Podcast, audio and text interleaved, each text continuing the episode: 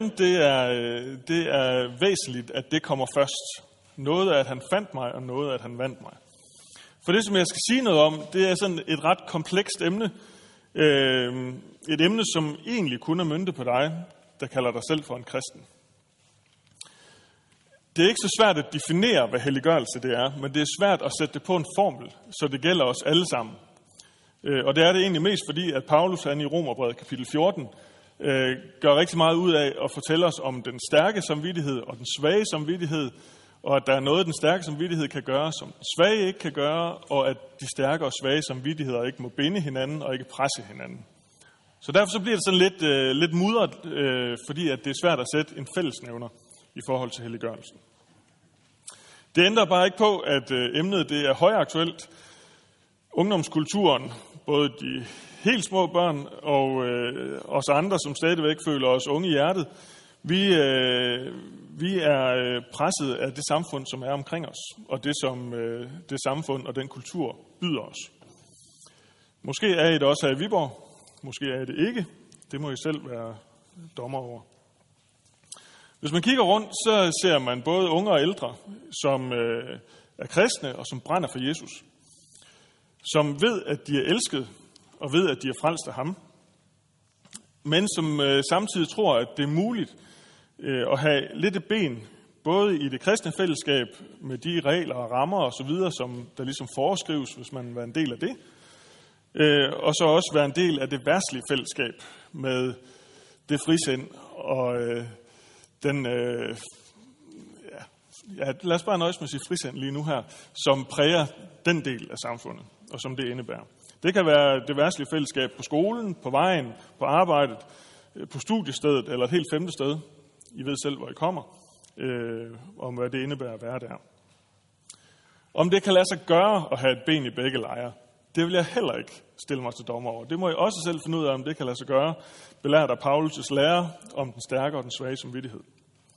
Det, som jeg gerne vil med min tale her i aften, det er at pege på, at der er nogle steder i vores Bibel, som giver nogle meget tydelige og klare anvisninger for, hvad der er det gode liv i Guds forstand. Hvad det er for et liv, Jesus han har kaldet os til at leve, og så forhåbentlig af den vej give Helligånden noget at arbejde med i den enkelte af os. Vi skal bede, så jeg går i gang. Kære far, tak fordi, at øh, vi i aften må prøve at sætte fokus på det liv, som du har kaldet os til at leve. Det kan være svært. Vi er udfordret, vi kæmper, og vi taber vores kampe, øh, men du står der stadigvæk og samler os op.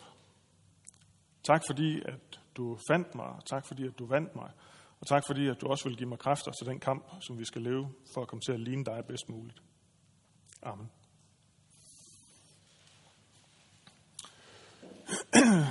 Vi har nok alle sammen herinde på et eller andet tidspunkt i vores liv valgt at takke ja til den nåde, som vi lige sang om. Øh, den her fantastiske gave, at vi må få lov til at være Guds barn. Vi er gået fra ikke-tro til tro, eller vi er gået fra at læne os op af vores forældres tro til at få vores egen tro. Vi har mødt Jesus, og vi har ønsket at vi vores liv til ham øh, og til en tjeneste i hans rige. Vi har taget imod frelsen, vi har lagt vores gamle liv bag os. Vi forsøger lidt at leve ligesom den kvinde, Jesus han møder i Johannes evangelie kapitel 8. Gå og synd fra nu af ikke mere, siger Jesus til hende. Der er et før. Der er et nu. Og i det nu, der øh, er vi blevet retfærdiggjort. Retfærdiggørelsen, det er helliggørelsens faste øh, forløber. Og vi vil lige begynde med lige, bare lige sådan at få helt styr på de her to begreber.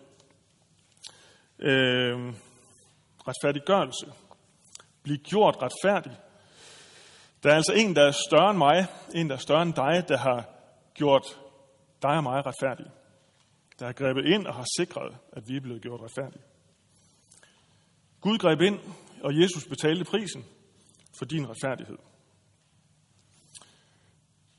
Men nu er Guds retfærdighed åbenbart uden lov, bevidnet af loven og profeterne – Guds retfærdighed ved tro på Jesus Kristus for alle, som tror. Der er ingen forskel. For alle har syndet og mistet herligheden fra Gud, og ufortjent gøres de retfærdige af hans nåde ved forløsningen i Kristus Jesus.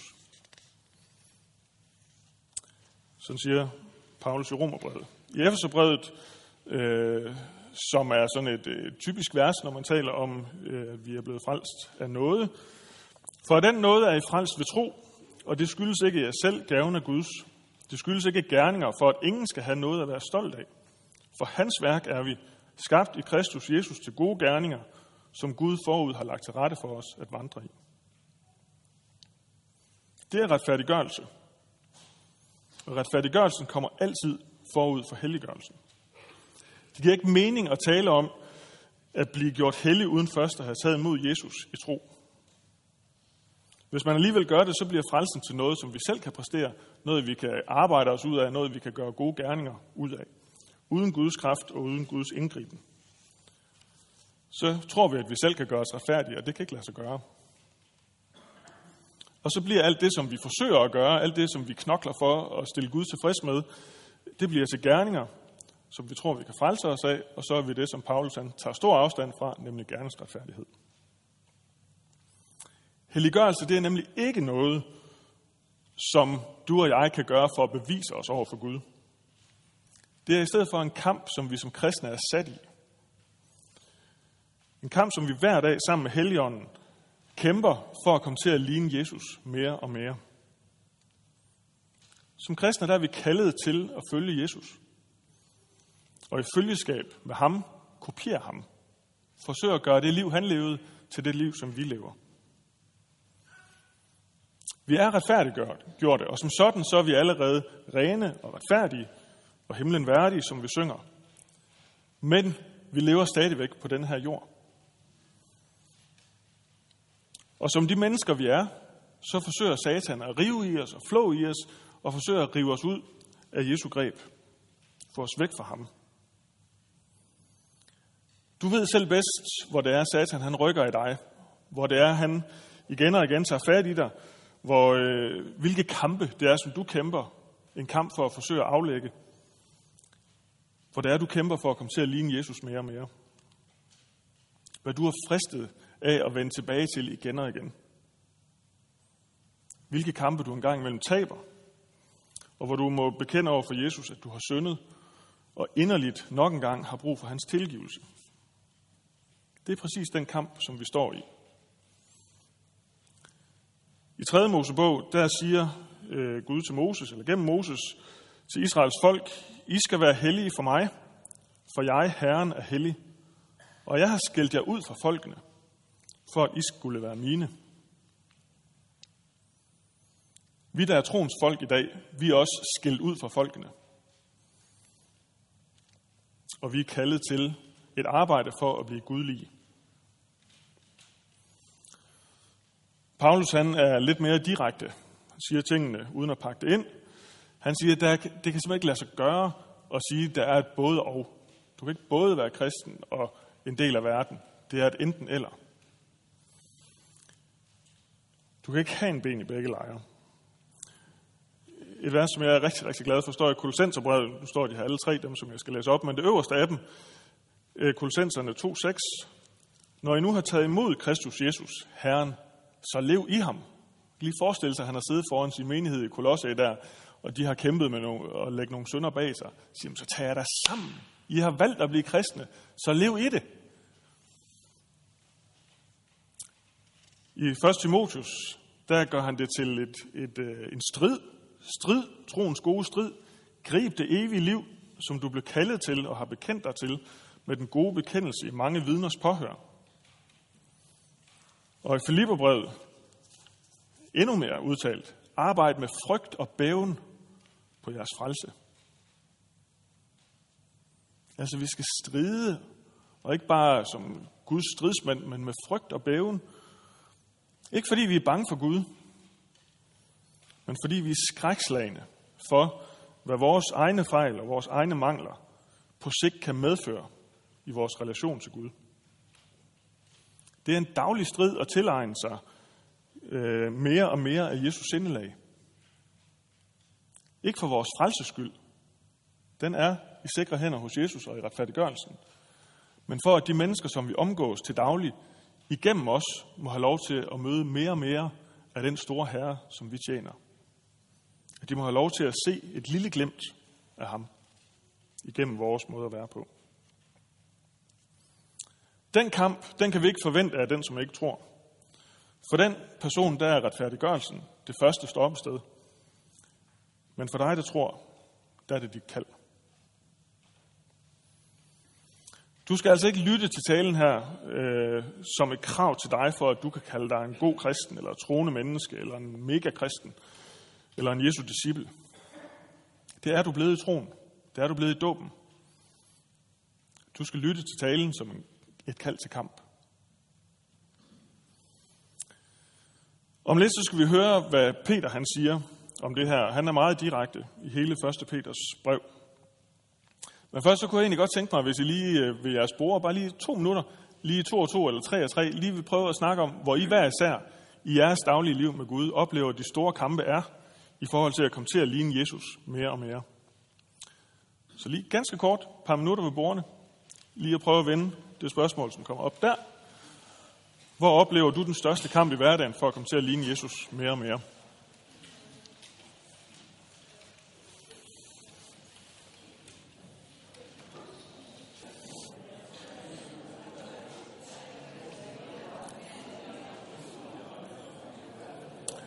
Ja, det er jo ikke et emne, I, øh, I bliver færdige med, knap nok når at tage hul på, men øh, så er I forhåbentlig lige tunet ind på, øh, hvad det er, det drejer sig om, også nu her i det efterfølgende. Øh, mennesker til alle tider øh, har stået i fare for at falde i fristelse. Lige fra Adam og Eva øh, og hele vejen op igennem historien, så har det været en naturlig del af det at være menneske, desværre. Alligevel, så synes jeg nogle gange, det kan virke lidt som om, at øh, de unge i dag, øh, jeg er der unge, jeg er lige fristet til at sige hele den lange side derovre, men der er der lige et par stykker, der falder ud, kan jeg se.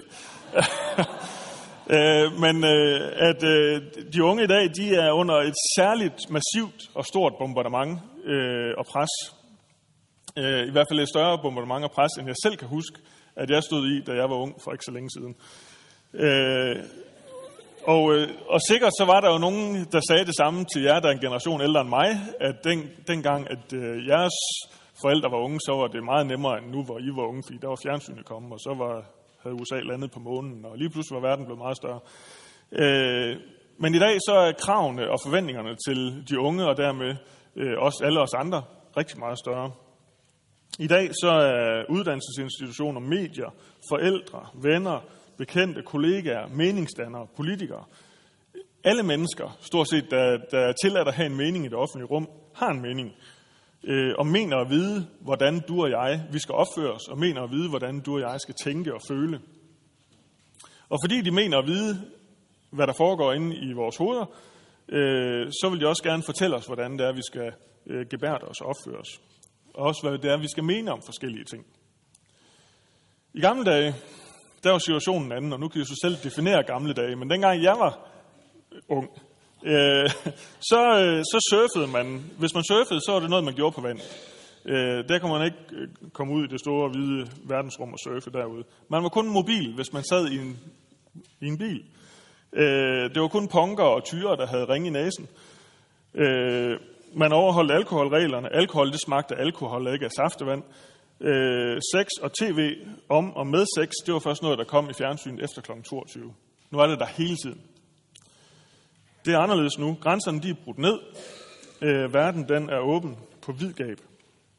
Frisindet og holdningsrelativismen, altså det, at vi tror, at alt er lige godt, og der er ikke noget, der er bedre end andre andet, det råder. Og midt i alt det her øh, rod, så skal vi forsøge at finde en platform og leve et liv, hvor det er sådan, at vi kan være Guds børn inden for de rammer, han har udstukket for os at være mennesker og kristne i. Der er nogle forskellige områder, hvor det, der er samfundet, siges at være normalt, ikke, er, ikke stemmer helt overens med den måde, som Gud han ønsker, at vi skal leve vores liv på. Men øh, det skal vi jo måske nok passe lidt på med sådan at gå rundt og skilte med, at vi handler anderledes, fordi at Gud han i sit ord siger, at vi skal gøre det, fordi hvis vi gør det og råber alt for højt om det, så kommer der nogen og siger, at du er også fundamentalist, og så er vi pakket i en bås et eller andet sted, og så er der ingen, der gider at diskutere med os, for man kan ikke diskutere med fundamentalister. Men nu vil jeg lige prøve at hive nogle ting frem, hvor, øh, hvor man kan sige, at Guds vejledning til os, og den måde, som vores samfund er skruet sammen på, strider lidt. Gud han ønsker at fylde mest i vores liv. Han vil gerne have førstepladsen, og han vil gerne lede os. Og det har været, selvfølgelig været et problem til alle tider at give, give Gud den plads og det rum øh, til øh, at være vores leder, til at give ham lov til at være herren i vores liv. Men i samfundet i dag, så er det en generel, op, generel opfattelse, at du er selv herre over dit liv, og du skal bare bruge spidse albuer for at komme frem, øh, så skal du nok nå det der mål for dit liv. Du behøver ikke at spekulere på, hvad andre har tanker om dig. Gud han ønsker ikke, at vi skal drikke os beruset og fulde, men i samfundet i dag, så hænger hygge og alkohol, det hænger næsten uløseligt sammen, så man ikke kan tænke det ene, uden at tænke det andet. Gud han ønsker seksualitet udlevet inden for de trygge rammer af ægteskabet mellem en mand og en kvinde. I dag der er registreret partnerskab accepteret. Sex foregår alle vegne. I går vedtog den norske kirke, at nu kan homoseksuelle par også blive videt i den norske kirke.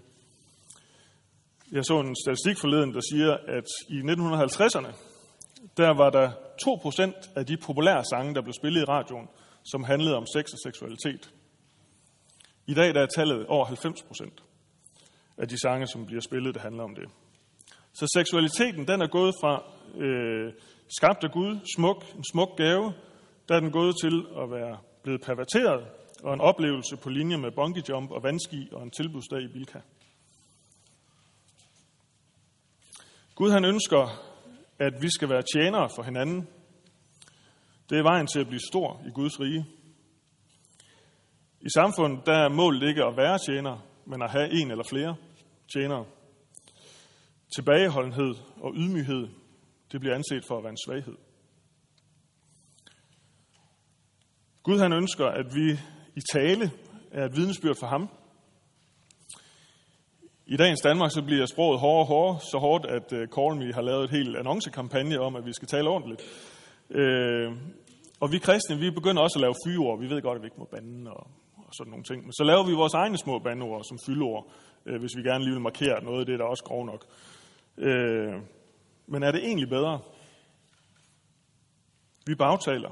Vi kalder hinanden en masse grimme gloser, og vi undskylder det med, at det jo selvfølgelig bare ironi, og det er vores omgangstone, og at det selvfølgelig ikke betyder noget. Men dem, der går forbi og hører det, de ved jo ikke, at det er bare omgangstone eller ironi. De kender os ikke. Gud han, elsker, han ønsker, at vi skal klæde os sømmeligt. I dag så skal man helst vise så meget hud som muligt, uden at blive vulgær. Det er lækkert at ose af sex, og det er lækkert at vække det andet køns interesser. Men hvor går grænsen? Gud han ønsker, at vi overholder landets love, også hvad sort arbejde, piratkopiering, færdselsregler angår. Gud ønsker, at kirkens mænd er tro imod hans ord. Men kirken siger, at man godt kan være præst uden at tro på Gud. Og til sidst så ønsker Gud selvfølgelig mest af alt, at vi skal være tro mod ham og tro på Jesus. Det er hans største ønske for os alle sammen. Og for de her områder heroppe, så kræver det ikke sådan den store fantasi og det store overblik for at kunne se, at det jo selvfølgelig i vores samfund flyder på nogle af de her områder. Måske også mere end godt er. Men måske det også flyder i vores eget liv. Og hvis det flyder i vores eget liv, så kan det gå hen og blive en hindring for vores liv sammen med Jesus. Noget, som gør det svært at leve sammen med ham. Men, nu kommer lidt til det, du, du tog næsten ordene ud af munden på Måns. Men det her med, jamen jeg tror da på Jesus, er det ikke nok? Er det ikke nok for mig at tro på Jesus? Og så sagde du det så fint, jo, men der forventes også noget mere. Øh, der hører noget mere med til sandheden om det, ja. Vi er også kaldet til at efterfølge ham. Og i respekt for hans offer, forsøger at leve et liv, hvor vi stræber efter at blive som ham. Nu har lige sat ind her øh, Bonhoeffer, en øh, tysk teolog, tilbage i, øh, under 2. verdenskrig, der sådan gjorde sig til talsmand for den dyre noget og den billige noget, øh, og hvad det betyder for vores måde at leve vores liv på. Øh, kort fortalt, så, så handler det om den dyre noget om, at vi ved, at det har kostet alverden for Gud, og at vi selvfølgelig lever vores liv derefter. Modsat den billige noget, som ifølge Bonhoeffer ikke retfærdiggør synderen, men retfærdiggør synden. Altså vi finder undskyldninger for vores synd, øh, sådan at det er godkendt for os at gøre den. Vi kan jo altid bede Jesus om tilgivelse om aftenen. Og sådan kører dag ud og dag ind. Så bliver nåden billig. Bibelen har selvfølgelig en masse vejledninger, gode vejledninger til os. Og nu er det så, at vi skal hilse på Peter. Øh, jeg har altid forestillet mig Peter som sådan en, øh, nu har jeg boet ude ved Sande, ude på vestkysten, jeg forestiller mig ham som en af de her store fiskere, der er stået nede på, på havnen og sorteret fisk, øh, og som bare var lige frem og sagde tingene, som de var, og så kunne man bare høre efter, og så kunne man bare forstå det. Øh, og sådan virker det også lidt som om nogle gange, at, øh, at han griber det andet. Hele 1. Peters brev er egentlig ret konkret og meget tydelig i forhold til, hvad det er, der forventes af os som kristne. Øh, og nu vil jeg lige, bare lige, sådan lige dykke ned øh, nogle enkelte vers i alle de her fem kapitler. Øh, jeg skal nok skåne jer fra at læse dem op alle sammen. Det må I gøre, når I kommer hjem. Øh, det er god læsning. Øhm, Og versene får lov til at stå for sig selv, fordi at de netop er så konkrete og så tydelige. Først fra kapitel 1. Vær derfor overvågne, gør sindet redde, bind op om lænderne og sæt alt jeres håb til den nåde, der gives jer, når Jesus Kristus åbenbares. Som lydige børn må I ikke tilpasse jer de lyster, som I før fulgte i jeres uvidenhed. Men ligesom han, der har kaldet jer er hellig, skal også I være hellige i hele jeres livsførelse. For der står skrevet, I skal være hellige, for jeg er hellig. I, som i lydighed mod sandheden har renset jeres sjæle til at have oprigtig broderkærlighed, skal elske hinanden inderligt og af et rent hjerte. I er jo ikke genfødt af en forgængelig, men af en uforgængelig sæd, Guds levende og blivende ord. og kapitel 2. Derfor skal I aflægge al ondskab og al svig og hyggeleri og misundelse og enhver bagtagelse, og som nyfødte børn hige efter ordets rene mælk, for at I ved den kan vokse op til frelse, så sandt I har smagt, at Herren er god. Kom til ham, den levende sten, som blev vraget af mennesker, men er udsøgt og kostbar for Gud. Og lad jer selv som levende sten bygges op til et åndeligt hus, til et helligt præsteskab, der bringer åndelige ofre, som takket være Jesus Kristus er kærkommende for Gud. Fra vers 13. For Herrens skyld skal I underordne jer under enhver menneskelig ordning, hvad enten det er kongen som magthaver, eller stadholdere, som sendes af ham for at straffe forbrydere og rose dem, der gør det gode. Og endnu mere vejledning her fra kapitel 3. Og til slut, lev alle i enighed og vis medfølelse, broderkærlighed, barmhjertighed og ydmyghed – Gengæld ikke ondt med ondt, eller skældsord med skældsord, men tværtimod med velsignelse, for I er kaldet til at arve velsignelse. Frygt ikke, hvad de, altså dem, der ikke tror på Jesus, frygt ikke, hvad de frygter, nær ingen redsel. Men I skal hellige Herren Kristus i jeres hjerte og altid være redde til forsvar for enhver, der kræver jeres regnskab for det håb, I har. Men I skal gøre det med sagtmodighed og gudsfrygt og med en god samvittighed, for at de, der hunder jeres gode livsførelse i Kristus, må blive gjort til skamme, når de bagtaler jer. Og fra kapitel 4. Nu da I ikke længere styrte jer ud i den samme strøm af udsvævelser, undrer de sig, igen dem der ikke tror, og spotter jer for det. Men de skal stå til regnskab over for ham, der er reddet til at dømme levende og døde. Men alle tings ende er nær. Vær derfor besindige og overvågne, så I kan bede. Først og fremmest skal I holde fast ved den indbyrdes kærlighed – for kærlighed skjuler mange sønder. Vær gæstfri mod hinanden uden tværhed. Som gode forvaltere af Guds mangfoldige nåde, skal en hver af jer tjene de andre med den nådegave, han har fået. Og sidste, kapitel 5. Vær overvågne og på vagt. Jeres modstander, djævlen, går omkring som en brølende løve og leder efter nogen at sluge. Stå ham imod, fast i troen.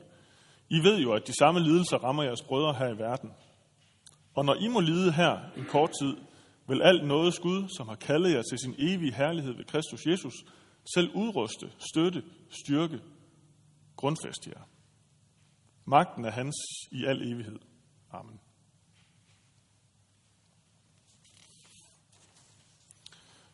Der kunne have været valgt andre passager, øh, også med tydelig vejledning.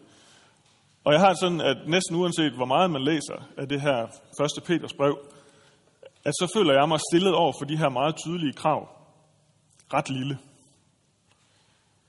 Jeg bliver på en måde udstillet i mine mangler. Jeg kan ikke leve op til de krav. Men i stedet for at miste modet og blive anfægtet i troen, så skal vi fæstne blikket til det kors, der er det sikre tegn på, at Jesu retfærdiggørelse også gælder dig og mig.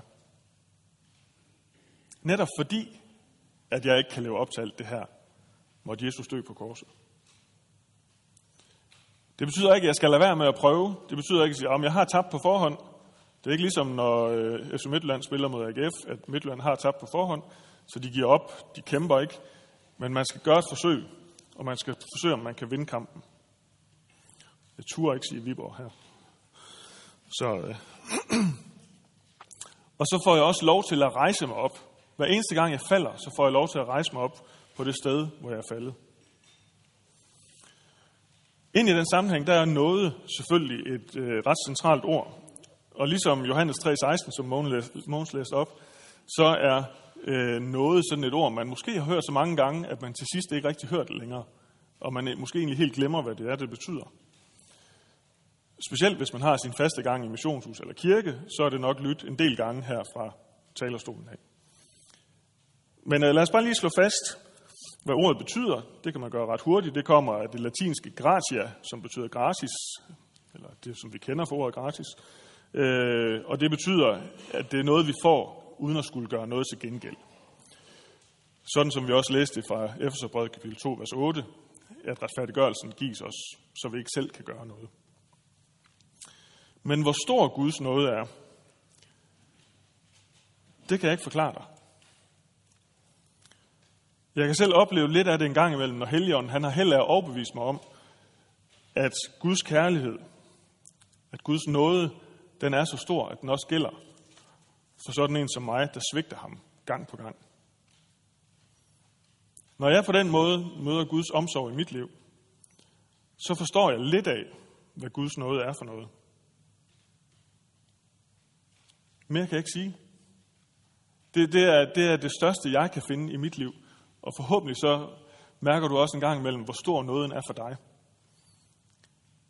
Det eneste, jeg kan sige, det er, at der findes ikke noget som helst godt i den her verden, som er bedre end Guds nåde.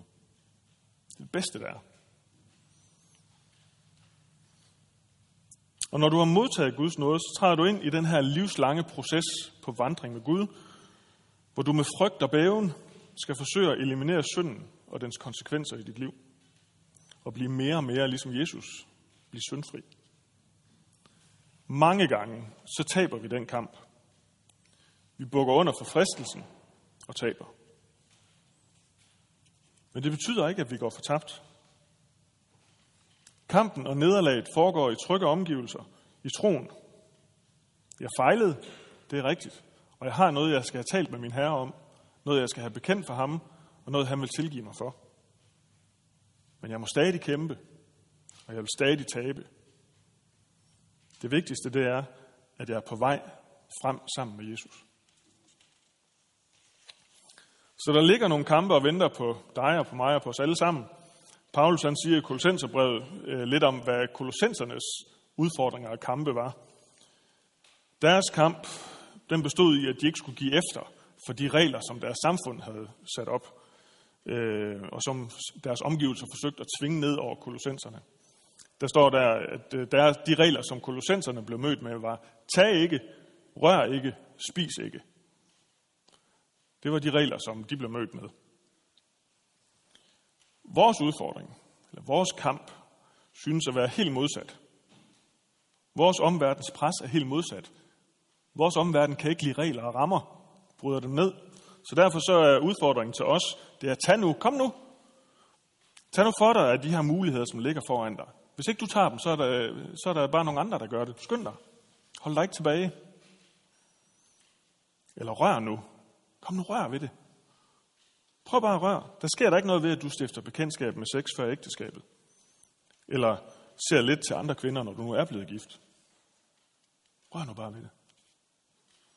Eller smag nu. Kom, prøv at smag. Tag nu bare for dig stoffer, alkohol.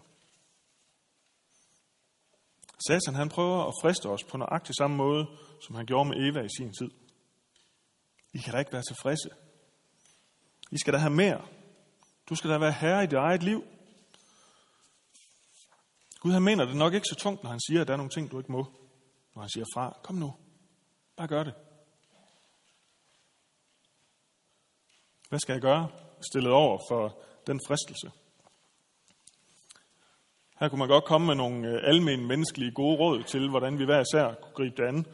Og nu er jeg jo så velsignet her, at de har mange, der er ældre end jeg, nogen, der er ældre end jeg, øh, og som man øh, helt sikkert kan spørge om mere livsvisdom og bedre råd, end øh, jeg kan komme med. Så det vil slet ikke give mig ud i. Jeg tror ikke, det giver ret meget at komme med en masse råd. Jeg tror nemlig ikke, at motivationen til at tage kampen op mod fristelserne skal komme udefra. Motivationen til at tage kampen op med fristelserne skal komme indenfra. Det er noget, Jesus skal skabe i os. Det kan vi ikke selv skabe. Den trinige Gud skal indefra skabe overskuddet og troen på, at vi kan tage kampen op mod Satan, som den, den her glupske ulv, der, eller løve, der vandrer omkring og søger at opsluge nogen. Han skal skabe den indenfra ved at skabe Jesus glæde i os. Hvordan gør jeg mig så selv glad for Jesus? Ja, det kan du heller ikke selv gøre.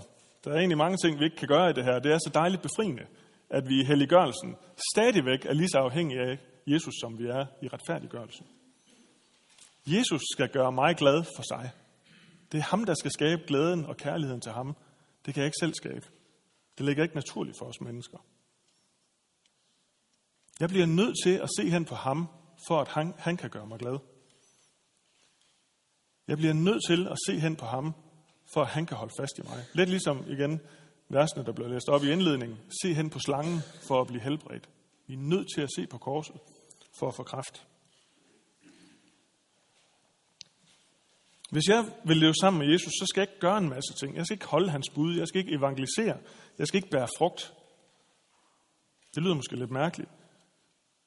Det jeg skal gøre, det er, at Jesus skal gøre en masse ting i mig. Jeg skal ikke gøre en masse ting for ham, men han skal gøre en masse i mig. Sådan at det falder helt naturligt, at vi gør de ting, som vi er kaldet til at gøre. Vi elsker, fordi han elskede os først. Så gør vi de ting, der bringer os tættere på ham, og som viser ham frem for dem, vi færdes iblandt i vores hverdag. Vi skal have fokus på Jesus. Det giver Jesus glæde. Og det giver kampen for at komme til at ligne ham et helt andet fundament at hvile på. Ja, jeg svigter. Men Jesus, han elsker mig stadigvæk. Og jeg må igen og igen komme til ham, smide min svigt foran hans fødder og bede om tilgivelse for dem. Smide min tvivl og stille spørgsmål til ham. Smide mine spørgsmål og søge i Bibelen efter hans svar. Og han vil tage imod hver gang. Vi går ikke forgæves. Og det er ikke fordi, at vi ser ud, som vi gør. Der kunne sikkert findes mange undskyldninger for at netop ikke at tage imod sådan nogen som os. Men han tager imod os for Jesus skyld. For Jesus han blev menneske for at dø. Hvorfor? Prøv at kigge rundt på hinanden.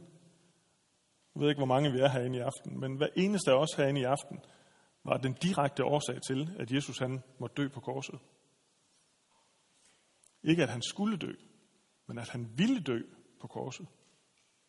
For at du og jeg havde muligheden for at blive frelst. Det har du måske også hørt før.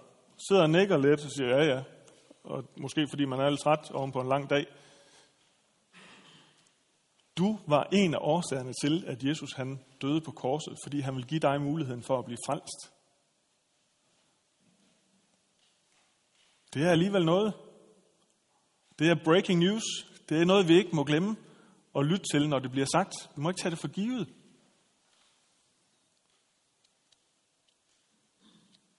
Han kæmpede på korset. Han døde på korset. Han opstod fra graven. Fordi han måtte bare give dig muligheden for at blive frelst, så han kan være sammen med dig i en hel evighed. Armstrong, ikke ham med cyklen, men ham på månen, øh, han tog der i 1969 et stort skridt for øh, mennesket og et gigantisk skridt for menneskeheden, som han sagde. Og hvad så? Det kunne jeg da også have gjort. Hvis jeg havde kendt de rigtige mennesker og havde vundet i lotto og i øvrigt ikke havde højdeskræk og sådan noget, så kunne jeg da også godt have taget til månen og have taget det der gigantiske skridt. Han har vel fået en masse træning, det forventedes der af ham. Jesus, han tog skridtet for mig. Tog skridtet for dig. NASA, Armstrong, alle dem der, de havde kun sig selv for øje, og det som de nu kunne tjene, og, og den plads i historiebøgerne, de kunne få. Jesus, han havde kun dig og mig for øje. Der var ikke andre ting, der drev ham op på det kors, end kærligheden til dig og mig. Han kæmpede for dig. Han døde for dig på det kors. Han tog det skridt i menneskehedens historie, som kun han kan tage, og som ingen andre efter ham skal gentage. Det skridt, der giver alt mulig grund til Jesus glæde og til kamp og kampvilje i kampen mod det, som vi udsættes for i det samfund, vi lever i, den, i den verden, vi lever i. Og det skridt ud af graven, det giver os grund til at kæmpe for at blive ligesom ham. Vi skal bede sammen. Almægtige far, vi øh, tror ikke, vi altid helt forstår, øh, hvordan det her det er skruet sammen. Vi ved, at øh, du døde på korset, og du er opstået fra graven, og at vi på den måde er, ved troen på dig, er blevet frelst. Vi er allerede nu er rene og retfærdige og himlen værdige.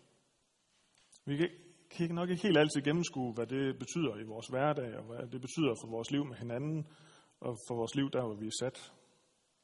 Jeg beder dig om, at du vil åbne vores øjne for det. Du må vise os, hvad det er, du ønsker os, hvad det er for en vej, du ønsker, vi skal gå.